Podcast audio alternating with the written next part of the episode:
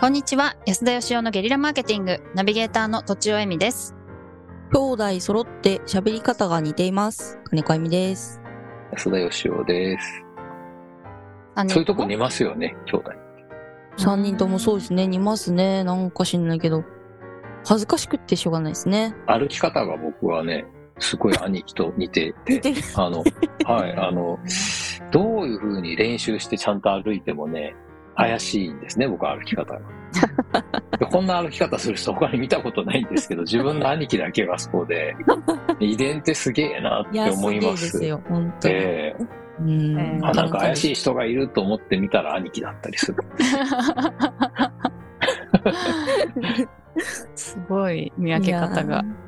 はいいいですね。はい。はいほとっこいりうことで、私から今日は、えっ、と、はいごすごいテーマが質問をさせていただきたいんですけれども壮大な。はい。なんか私問い問いの持つ、まあ、力よくそういう本とかも出てますしなんか質問力みたいなテーマがよく耳にしたりとかあるんですけどいやなんかいやもっともっとこうすごいんじゃないかと思ってて なんていうんですかねその問いの力あなんか私自身はなんかちょっとと問いをテーマにしたとはわざわざ言ってないですけど一応こう裏テーマで問いがあるみたいなイベントを企画したりとか時々やってるんですけど、まあ、うんそんなにみんな問いっていうことに対してこう注目をしてくれないんですよねあんまり。うんうん。もうで、まあそういう人にどうやったら分かってほしいのかなってそもそもなんか問いってめちゃめちゃうんパワーがあるよなみたいなことをちょっとうん。お話ししたいんですけど安田さんどう思われますかっていうとこそろですんなことがね、わかんないから、本当、こんなこと言った ら、リスナーが10分の1ぐらいに減ると思うんですけど、 はっきり言いますけど、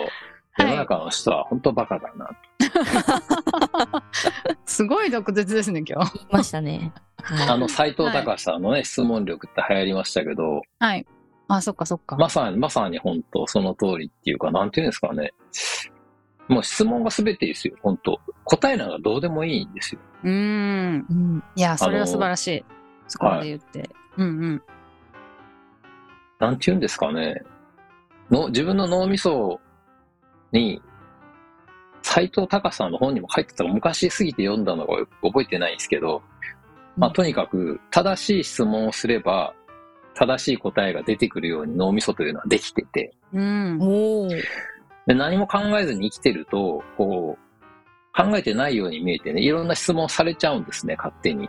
はい例えば、その、うん統一教会ってやっぱ悪者なんだろうかとか、政治家って国のこと考えてんだろうかとか、どうでもいい質問を考えて答え出しちゃうわけですよ。うんうん、そういう人生になっていくわけ。うーうんんだから自分の脳みそに正しい質問をすれば、その答えをちゃんと行動してくれるように人間ってできてて、おーはい。本当質問がすごい。今まで僕ね、長い間、この会社潰れてから10年ぐらいかれこれ、いろんな会社の顧問やってきたんですけどね、はい一人だけ答えはいりませんっていう人がいて、おお、安田さんに対するオファーがですか、はいえ質ー、すご問がい。欲しいと、その答えは自分で考えるんで、だけど、すそごいの、あの、斬新な質問がだんだん思いつかなくなってきて、うんうんとにかく問いを欲しいって言って契約してくれた人がいて、すごい。すごいですね。でやっぱそういう人はね、その物事の本質に気づいてるんで、うんうん。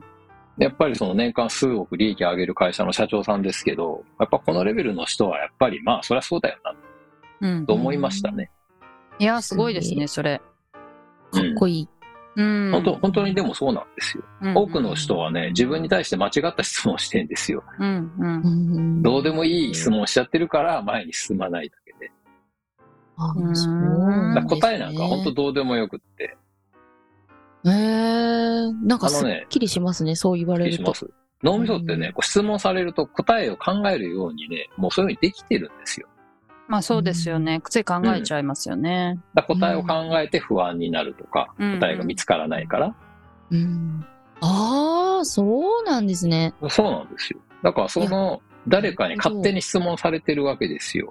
うんこんだけこうね、年金が出なくなって、物価が上がって、えー円が安くなって、さああなたはどうするんだみたいに書いてあるから、ネットにも。うんえーさあどうしようかって考えちゃうんですけど、うんはいはいえーそんなね、こう、他人に勝手に自分の脳みそに対して質問させるからダメなの。うん。なるほど。はい。質問の質が大事っていうことなんですか大事。だから、どういう風になりたいかとか、どっちに向かいたいかっていうところから逆算して、やっぱ自分の脳みそに質問しないといけないですよ。うんうんうん。いかに楽をして金持ちになるかとかですね。はい。うんええ。例えば僕もやっぱ勉強中に全然勉強聞かないでそんなことばっか考えてたからダメだったんですけど、学校の授業とか本当になんかせ質問してくるじゃないですか、先生がいっぱい。はいはい。僕はとにかく人に質問されるのが本当に嫌で、えー、その、この、ないるほや、ど。質問されるっていうか、この質問に対する問いを答えろって言われるのが嫌なんですよ。うんしかも、答え決まってるじゃないですか。うんああ、そっかそっか。それがすごく嫌で。質問に答えはセットなんですね。答えはセットっていうかね、うん、うん、答えを探すようにできてるんですよ。だからそういう風に作られてるんですよ、脳みそっていうのは。はいはい。うん答えが出ない質問とかもありますもんね。ありますあります。うんうんうんだから人間でなんかぼーっとしてでもなんか考えちゃうじゃないですか。それっはていその考える前にな何かがあるから考えるんですよ。うんそれがなんかもう自分で意図せずそれが質問になっちゃってるんですけど、うんだから何らかの質問をしてるから答えを探すわけですよ、人うん。間っていうのはね。んんうんこの質問がいまいちだったら、めちゃめちそゃうそう。大したことない時間を過ごしてしまうってことですね。そうなんですよ。はいはい。だから本当にうんあの、なんて言うんでしょうね。自分にどういう質問をしてやれば、すごく効率的に人生が運び出すかというね、そういうことを考えた方がいいと思いますね、本当に。うーん。 うんその質問力みたいなのって上げられるんでしょうか、やっぱり斎藤隆さんの本を読んだ方がいいんじゃないでしょうかね。そこ。読んでないって質いう問力、質問力を上げれると思いますね質問。力ちゃんと意識して、そううか。ん。はい。自分は今どういう問いに対して考えてるんだろうかとか動いてるんだろううんかうんっていうことをちゃんと意識することですよね。うんううん。んなんかいい問いを考える必要がありますよね、そうなると。もちろんもちろん。どうやったらいいいい量をまずは出してみるっていうのも一つかもしれないですね。質問の量。あその中でいいのが見つかるかも。ーあー、なるほど。とにかくね、その、まあ、確かに、周りの人と同じ問いについて考えてると同じ答えしか出てこないじゃないですか。うん確だかからに人と違う答えは出ないんで、人より給料増えたりしないわけですよね。うんううんん。だから普通の、普通はこんなこと考えないよなっていう問いをやっぱ投げかけた方がいいわけですよ。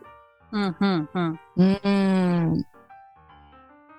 なんかだから、その、えー営業活動せずに物が売れていくにはどうしたらいいかとかでもいいかもしれないし、まあ、そういうやつですね。うん。他の人が絶対真似できない商品とかでもいいかもしれないし、うん本当にお金は必要なんだろうかとかでもいいかもしれませんし、ああ、確かに一生ありきたりじゃないものって結構いいポイントかもしれないですね。